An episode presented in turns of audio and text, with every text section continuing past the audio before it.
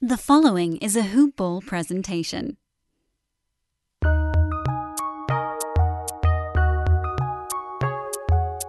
Welcome to the Fantasy NBA Today podcast.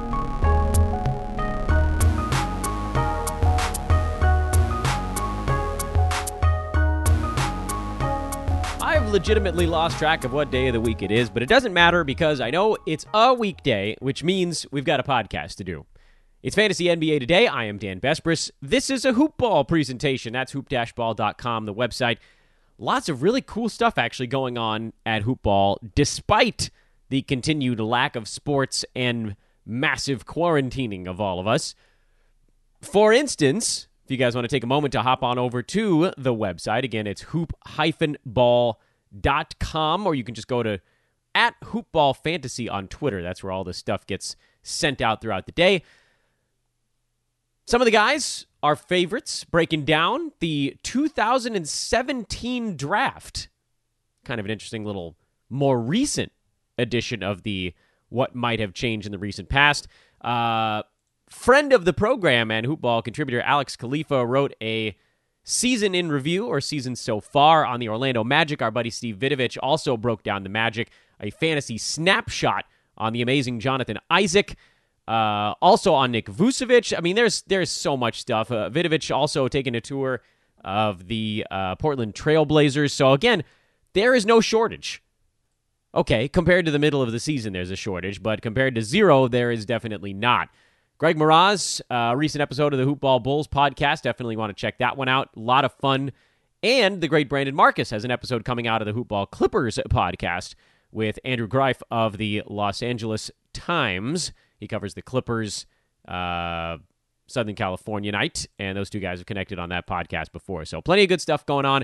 Expecting a Hoopball Lakers podcast later this week as well, as a lot of our guys get kind of fired back up again after a couple week hiatus here uh, due to the coronavirus.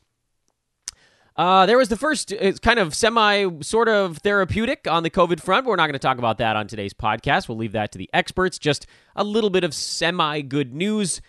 Uh, doesn't change anything in terms of our timeline.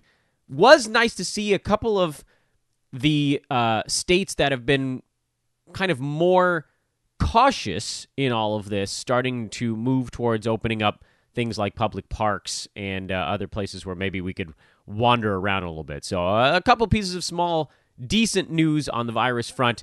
Otherwise, things have largely stayed the same, nothing truly connected to the sports front. We finished up the Western Conference on yesterday's show with the Memphis Grizzlies, so today we turn our attention now to the Eastern Conference. And I thought, well, since Hoopball is covering the Magic today already, we'll just go southeast and we'll tail them right into Orlando Magic territory as well, because, let's be honest, it's one of the easier teams in the Eastern Conference to do, and we like to start with the easy ones and work our way someplace tougher.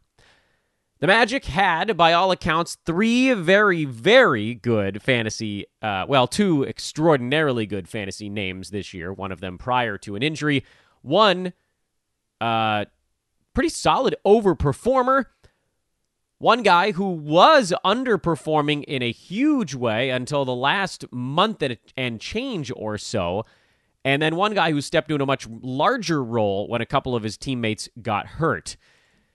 You probably know each individual player that I was talking about, but the Magic are a perfect opportunity for us to work from top to bottom. And so we'll start with the highest ranked Magic this year on a per game basis was the young fella, Jonathan Isaac, who sadly played just 32 games before blowing out his knee.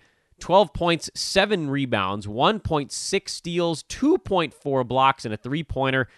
46% from the field, 77% at the free throw line. He has that incredible and and again, you know, we we reference guys like Miles Turner from a couple years ago.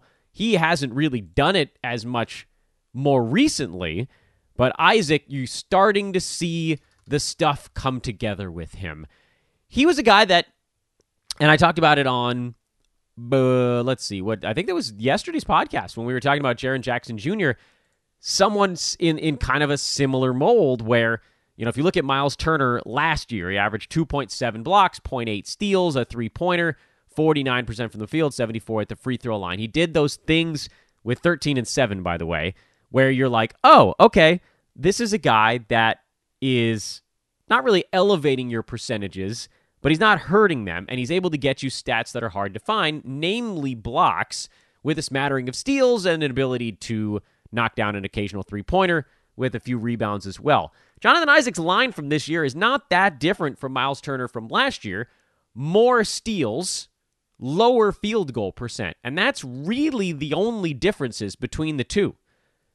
The questions that are going to kick around about Jonathan Isaac is, and he got stronger, but it didn't change the fact that uh, this season ended with an injury, which has been the case for him here in his brief career so far. The question is, as we said a moment ago, is this someone you can stamp as injury prone? And I think the answer is no.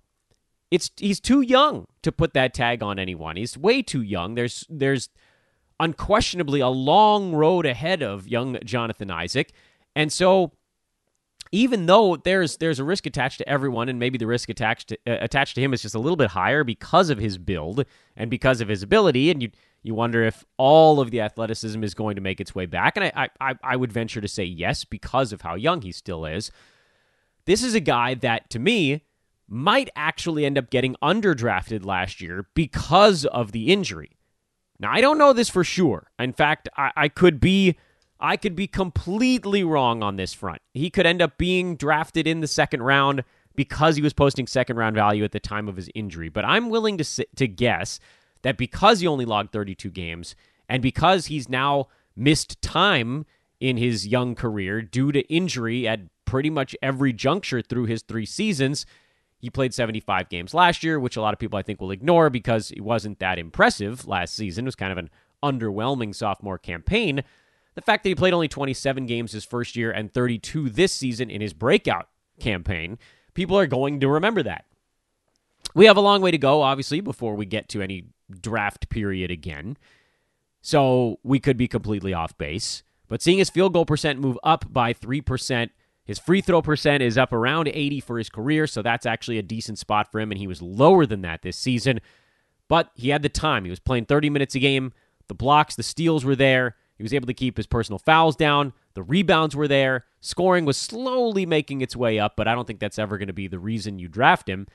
The sky's the limit. I mean, there's there's room for him to potentially grow from this with a little bit more usage.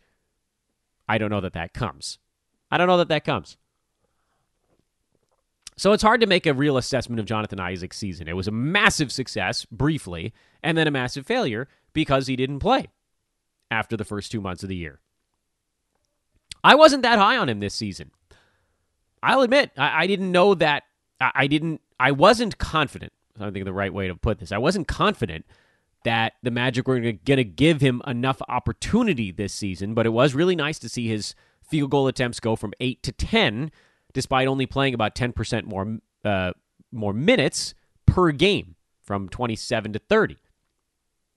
It was really nice to see that. The steals and blocks going back up to a rate much closer to his first season in the league. That was colossal, and it feels like he was finding his place.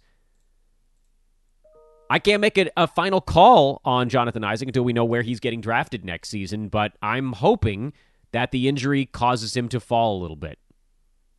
I don't see that many reasons why he couldn't be a second round value again, especially if he takes another small step forward on the offensive end. Meanwhile, Nikola Vucevic, who got off to a really slow start this year, ended up turning it around in a big way. Uh, as you may recall, he was hovering in that top 40 range for the better part of a month and a half, and then just sort of kicked along at around a top 20 clip. And because everybody else was bouncing up and down around him, his consistency landed him right behind Jonathan Isaac at number 17 on the year with 20 points, 11 rebounds, a steal, a block, a three pointer, and a half, 3.7 assists, 47% from the field, and 78% at the free throw line. He is, by all accounts, and now we're, we're starting to see it actually click in a little bit more consistently. Yes, he missed about 10 games this season, which is a pisser, but compared to I mean, we look at some of his numbers from a little bit earlier in his career. He was generally in that that you know he had a 57 game season, a 65 game season, and that was bouncing back and forth between those and about 75. And so this one was probably going to be around 72, 73, coming off an 80 game season last year. I think you have to like what you've seen. he was down a little bit season over season. His field goal percent was lower, and that was basically the only difference in his scoring clip. He took more three pointers, fewer two pointers. So, from an efficiency standpoint, it didn't change that much. But seeing him step away from the bucket a little bit more, you know, you, you take the good with the bad. Do you want the extra half a three pointer a game at the expense of field goal percent? I would say no. But at the same time, you're still talking about a very safe second round guy who's going to get you basically 20 and 10 as long as he's on a Magic team with this particular makeup. He's going to get you three and change assists. He's going to get you 20 and 10. He's going to get you around 1 1 and 1. That's a pretty good guy to get in your second round. I could think of worse situations to be in. He doesn't hurt you almost any place. The magic of Nick Vucevic is that he really doesn't hurt you anywhere. It's hard to be uh, basically a net positive or neutral in every statistical category, and he pretty much is with a slight positive in turnovers, which were very low this year at just 1.4, scoring and rebounding, and a little bit of a positive in blocks. Although at one a game from your center, maybe you hope for more like 1.1, 1.2. Uh, if he doesn't get there, which he wasn't this year, it's not the end of the world. This is your trademark second round Dan Besbris kind of thing. This is your trademark Dan Besbris kind of guy. He is a safe second round pick who might miss 10% of his team's games, but it's not going to kill you because at the end of the day, he's going to be playing probably somewhat close to the league average in games at any given point. He was number 20 by totals at the point this season ended this year, and that's pretty much where he was drafted. Vooch's ADP was 23, although I, I would say he generally went a little bit earlier than that in most of my drafts, more like in that uh, 17 to 20 range. And if you draft someone 17 to 20, finishing ahead of that would be outstanding. But finishing behind that is what really hurts, which is why we continue to abide by the same general rule. If there's a guy you can get in the first, second, or third round that you can basically guarantee is going to be that round of value, you take him. Vooch was there at 19, you take him. If he ends up at number 20, BFD. Big flippin' deal. That is good enough. Sure, there are always your one or two guys drafted in the second or third round that push up towards the top of the draft. This year, uh, let's see, who was your second round guy that ended up in the first round? Uh, no one really, actually, in kind of an unbelievable twist. The first round was made up of first round guys and kind of mid rounders like Jayson Tatum, who was more in the 30s and 40s. John Collins was, I guess, John Collins was sort of like end of the second round, beginning of the third type of territory. But really, you know, your second round guys, you were hoping for them to finish in the second round. Jimmy Butler, second round guy, finished in the second round. Uh, Vooch, Trae Young, DeAndre Ayton in the games he actually played in Clint Capela, ah, he actually went later than that. Most of the guys drafted in the second round this year actually finished behind the second round. Namely, uh, Kyrie Irving, who was ahead of that in a per game but didn't play at all. Paul George finished outside. Russell Westbrook had a great season, still finished outside the second round. Jrue Holiday outside the second round. Luka Doncic right on the edge of the second and third round. He was number 25, so maybe we'll give him honorary status there. Uh, Rudy Gobert was outside the second round. Where the hell did he finish? 35 this year. Kemba Walker was in the 40s. Andre Drummond was uh, in the second round until he got traded to Cleveland, and then he fell out. Miles Turner was outside of it. So, really, you're talking about Jimmy Butler, who was roughly the first pick of the second round on an ADP basis, DeAndre Ayton, who was kind of the last pick of the second round, and pre trade Andre Drummond and Trae Young. That's not even half of the guys drafted in the second round that actually made the second round. So when you see a guy like Vooch and it feels a little bit boring to look at him and go, you know what, this is a guy that's going to be in the second round. There's there is definitely a value to that. Why did I spend so much time talking about Nick Vucevic? I don't know. Honestly, I really don't know. I could have very easily gotten on this podcast and just said, he was who he was. But you guys know I love that dude, and I love guys that play and put up numbers like that, where you just don't. It's a set it and forget it early round guy. He's going to get you good value. He's going to help your team in a lot of different ways. You can count on him night in and night out. And you just, ah, man, it's really nice to have early picks that don't make your heart beat too fast.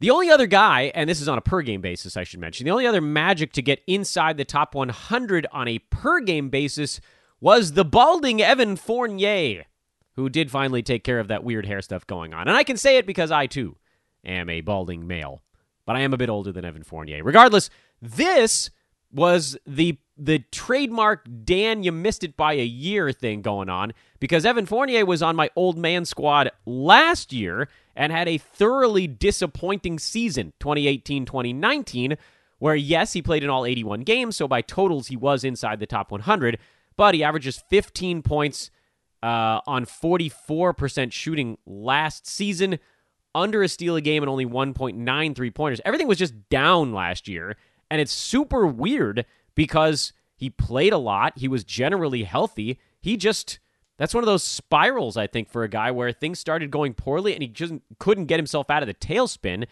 And then this year, fresh slate. Dude played in almost every game again. That's two seasons in a row where he's been incredibly durable for the Magic.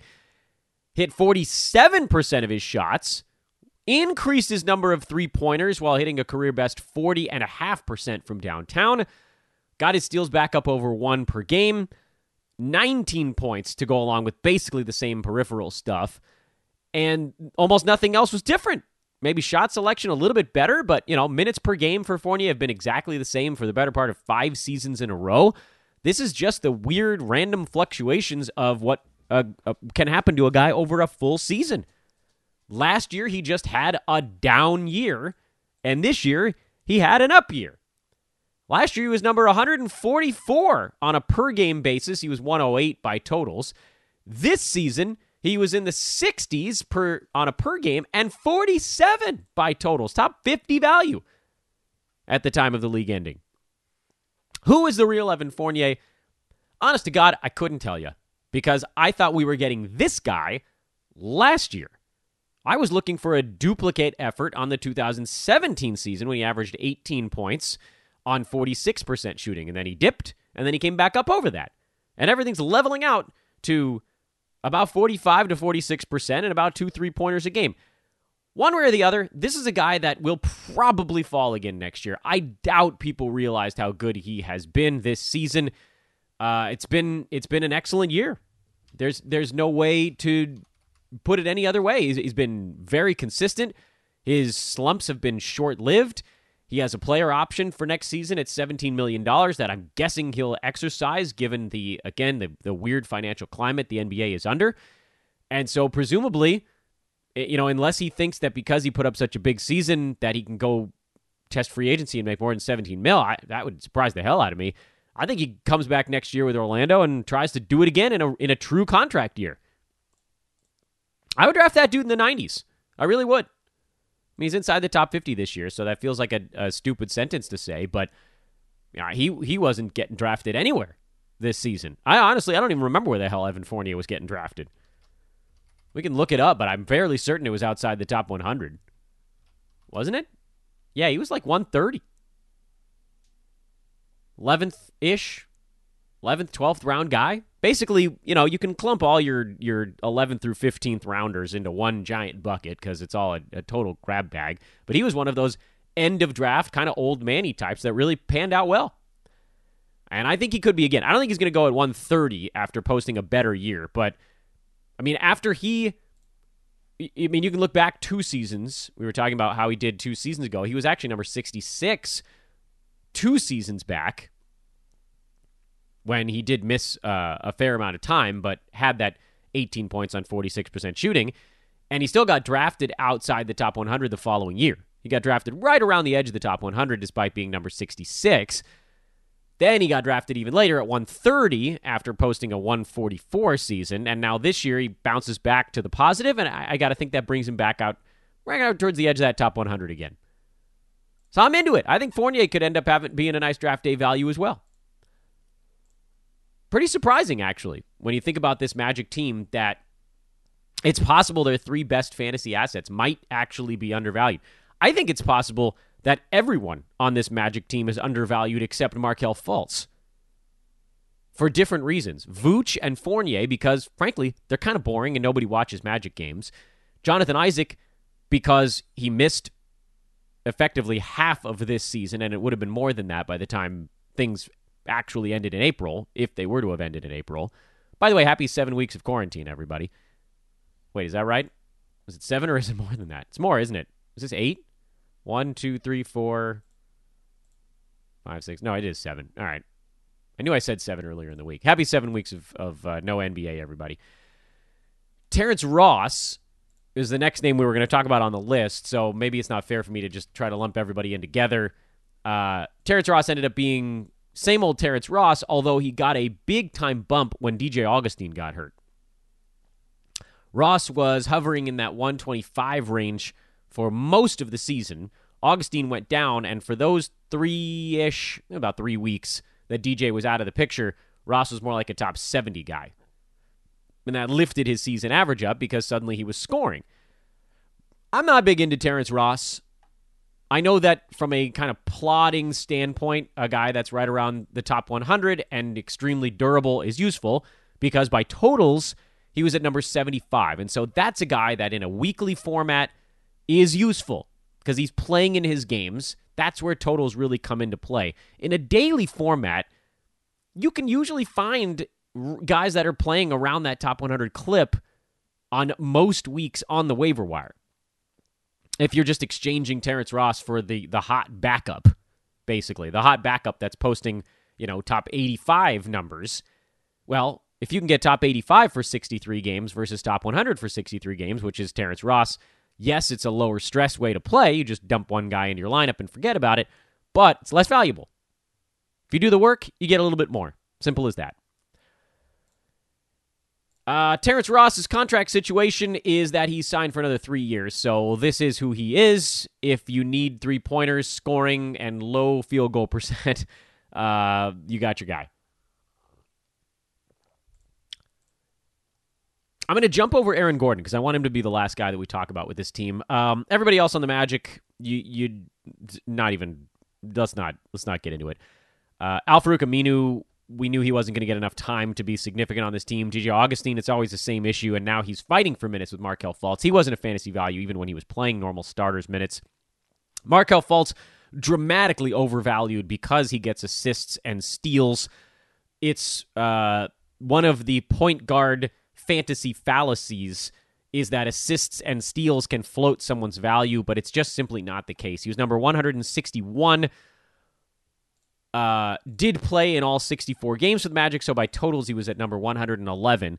I want to start by picking on his fantasy game a tiny bit because uh, 12 points per game, half a three pointer, three rebounds, 0.2 blocks, which, fine, you don't expect that out of a point guard. 47% from the field is actually decent for a point guard, but if you're not taking any three pointers, you kind of need it to be there or better. 72 at the foul line, uh, and then a kind of league average two turnovers a game. If you're going to get five assists and 1.3 steals, that's fine. Those are net positives, but something else in your fantasy game has to be good enough to offset the lack of three point shooting, bad free throw percent for a guard, uh, and frankly, not all that much scoring, which, fine, you know, he's not a lead scoring option on this team. He took the, what, fourth, fifth highest number of field goals on a Magic team that has a lot of balance to it. Um, the question is, what can he become next year? I, I think he's going to be a guy that gets drafted near 100 that people think is going to take that next step. I'm willing to, to roll the dice on someone like Markelle Fultz with the assumption that he grows as a basketball player. I don't like taking these types of chances and assuming that someone is going to change their game but here's the thing about Markelle Fultz. He doesn't need to change his game all that much to make a fantasy impact. What do I mean by that? Because you're going to say, Dan, you just you just ripped giant holes in his in his fantasy game. Well, number one, DJ Augustin is a free agent at the end of this season. He might come back with the Magic. We don't know. Uh, throughout his entire career, he's probably been better served being a backup point guard, but you got to think he's going to go out there and try to find a starter's job. So you're looking at a Markelle Fultz playing probably 30 minutes a game. Well, he played 28 minutes this year, and that was still only enough to get him outside the, just, by the way, outside the top 150. Come back at 30 minutes a game, little bit more aggression on the offensive side, bump the assists up, maybe as more of a primary ball handler, maybe, maybe. I wouldn't get married to that idea. Improve the free throw percent. Can he do that with the weird stuff going on in his, putting air quotes around, shoulder? And does he end up taking any three pointers? If he does, does that hurt his field goal percent? There's a way for him to get to fantasy value. You know, playing an extra two to three minutes a game, his 1.3 steals could be 1.4 or even 1.5. That's a big deal. That's hyper elite if you get up to 1.5 in that category. Can his assists get from five to six? That takes him from good to very good. Those are things that can flow to value. We talked about it, but the point guard's fallacy is you need something else. Will it be scoring? Will it be free throw percent? Will it be threes? Will it be even better field goal percent? I don't know. But as we talked about on a few recent podcasts, the guys going around the edge of the top 100 often don't pan out very much. And so you take a guy where you're like, well, look, if something clicks with this dude and he averages and he somehow bumps his stuff up to 15, 6, and 1.5 with one three pointer and a not as bad free throw percent, he goes from top 160 to top 80 pretty fast. So I'd take a chance on him around 100 to 120. Uh, guessing that's probably about where he's going to go. And we'll wait and see who else is going in that neighborhood. But but I would put him in the we'll take a little shot on him thing. Uh, maybe he's a maybe. And then the guy that I've been railing on for years, but actually deserves accolades from us, the great Aaron Gordon ladies and gentlemen. And if I had a sound effects bar, I would drop a round of applause in for Aaron Gordon because he completely changed his game. I don't know what it was. Uh, I read magic articles from various beat writers and bloggers, and no one was able to completely pinpoint the moment when things changed for him. But things changed for him. And it was partway through this season that things actually changed for him. And you can you can look at the box scores and you can find this fairly notable trend. And it was it was like right around mid January. And I don't know if they changed the way the offense was running or if he changed something between the ears, but he had posted one game all season of more than five assists prior to that point, and three games all season of more than four assists before January 16th. On January 16th, he posted three games of more than four assists in his next six games. One, two, three, four, five, six, seven, eight, nine, ten additional ones. 13 games over four assists over the last two months of the season. Three over the first three months of the season. It's a big change and it's a huge change for Aaron Gordon's fantasy value, coming from, frankly, a direction that I never saw coming.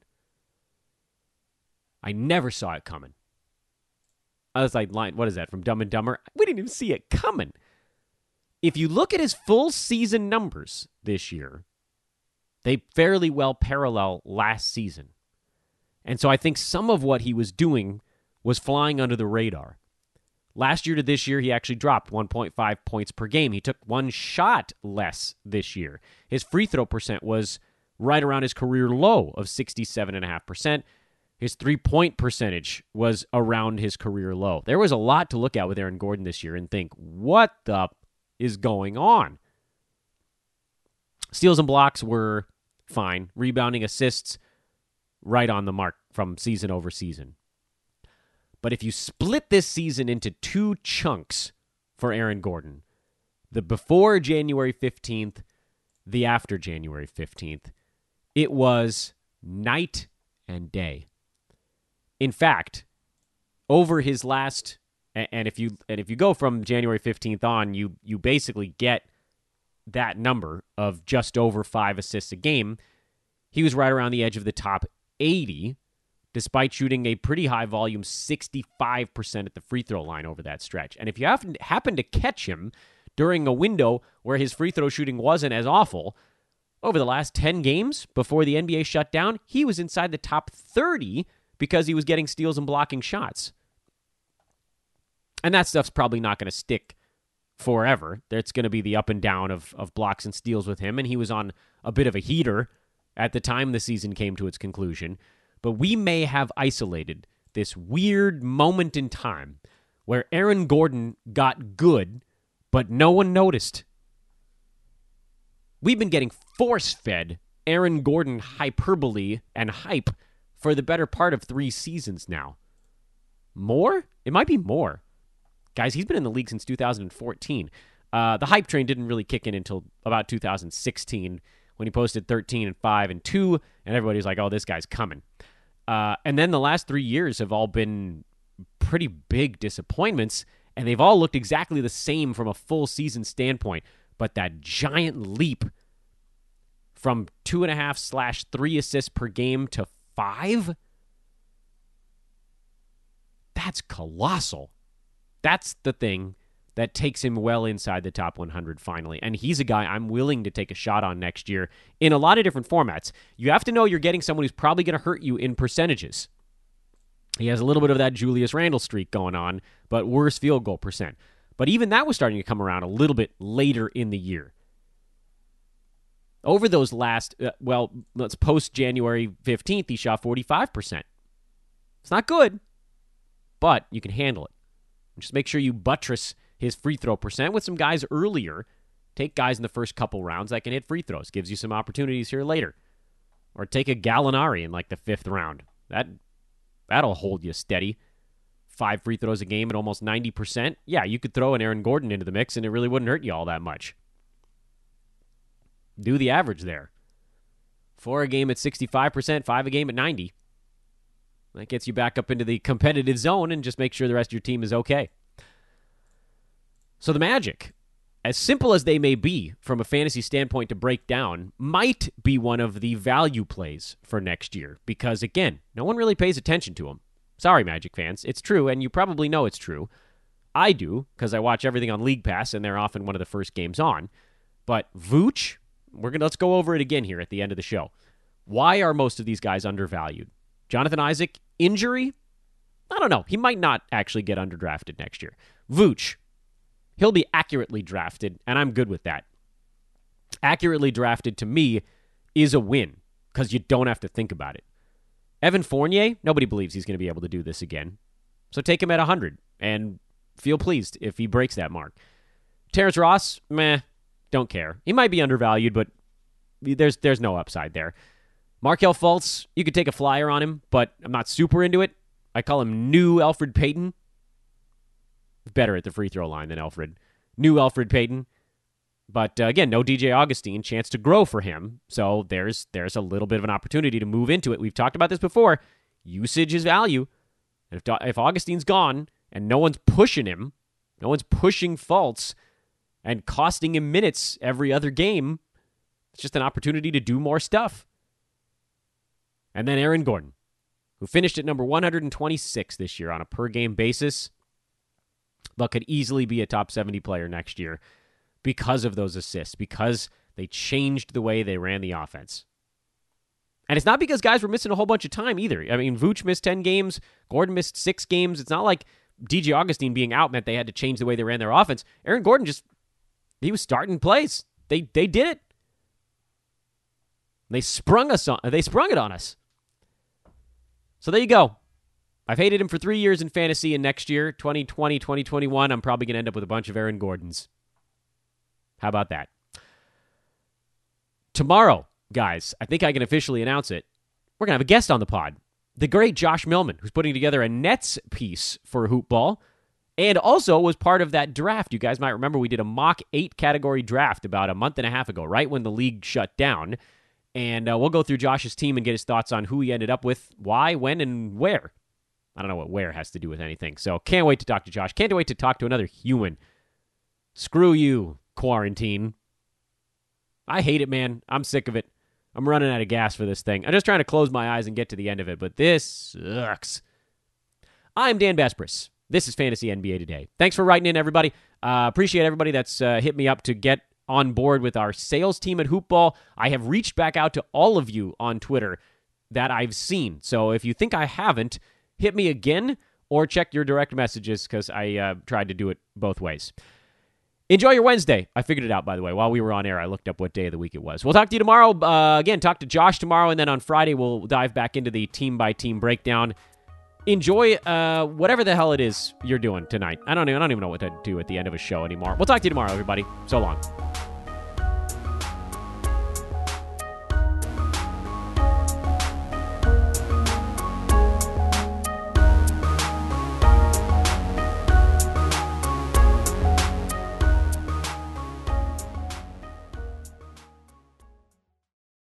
This has been a Hoop Ball presentation.